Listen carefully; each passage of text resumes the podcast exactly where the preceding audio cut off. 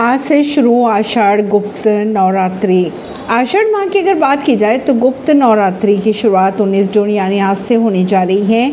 नवरात्रि के दौरान माँ दुर्गा के भक्त व्रत रखते हैं और पूजा अर्चना भी करते हैं। इस दौरान अगर बात की जाए, माँ दुर्गा के नौ रूपों की तो उनकी पूजा की जाती है। माँ दुर्गा को शक्ति का रूप भी माना जाता है। नवरात्रि हिंदू धर्म का महत्वपूर्ण पर्व माना जाता है। इस दौरान माँ दुर्गा के नौ रूपों की पूजा की जाती है। माँ दुर्गा को शक्ति के रूप में पूजा जाता है। नवरात्रि के दौरान माँ दुर्गा के भक्त व्रत रखते हैं।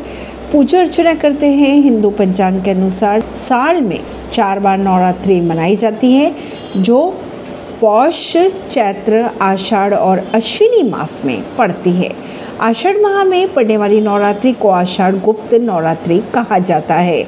हर नवरात्रि की तरह ही इस नवरात्रि के दौरान भी माँ दुर्गा की पूजा की जाती है, लेकिन इसे गुप्त तरीके से किया जाता है। इन दिनों में तंत्र विद्या का विशेष महत्व होता है। इस साल आषाढ़ नवरात्रि की शुरुआत की अगर बात की जाए तो 19 जून यानी आज से होने जा रही है। जो कि 28 जून को समाप्त होंगे। धार्मिक मान्यता के अनुसार नवरात्रि में 10 महाविधाओं की पूजा अर्चना भी की जाती है। ऐसी ही खबरों को जानने के लिए जुड़े रहिए जनता सरिश्ता पॉडकास्ट से। परवीन दिल्ली से।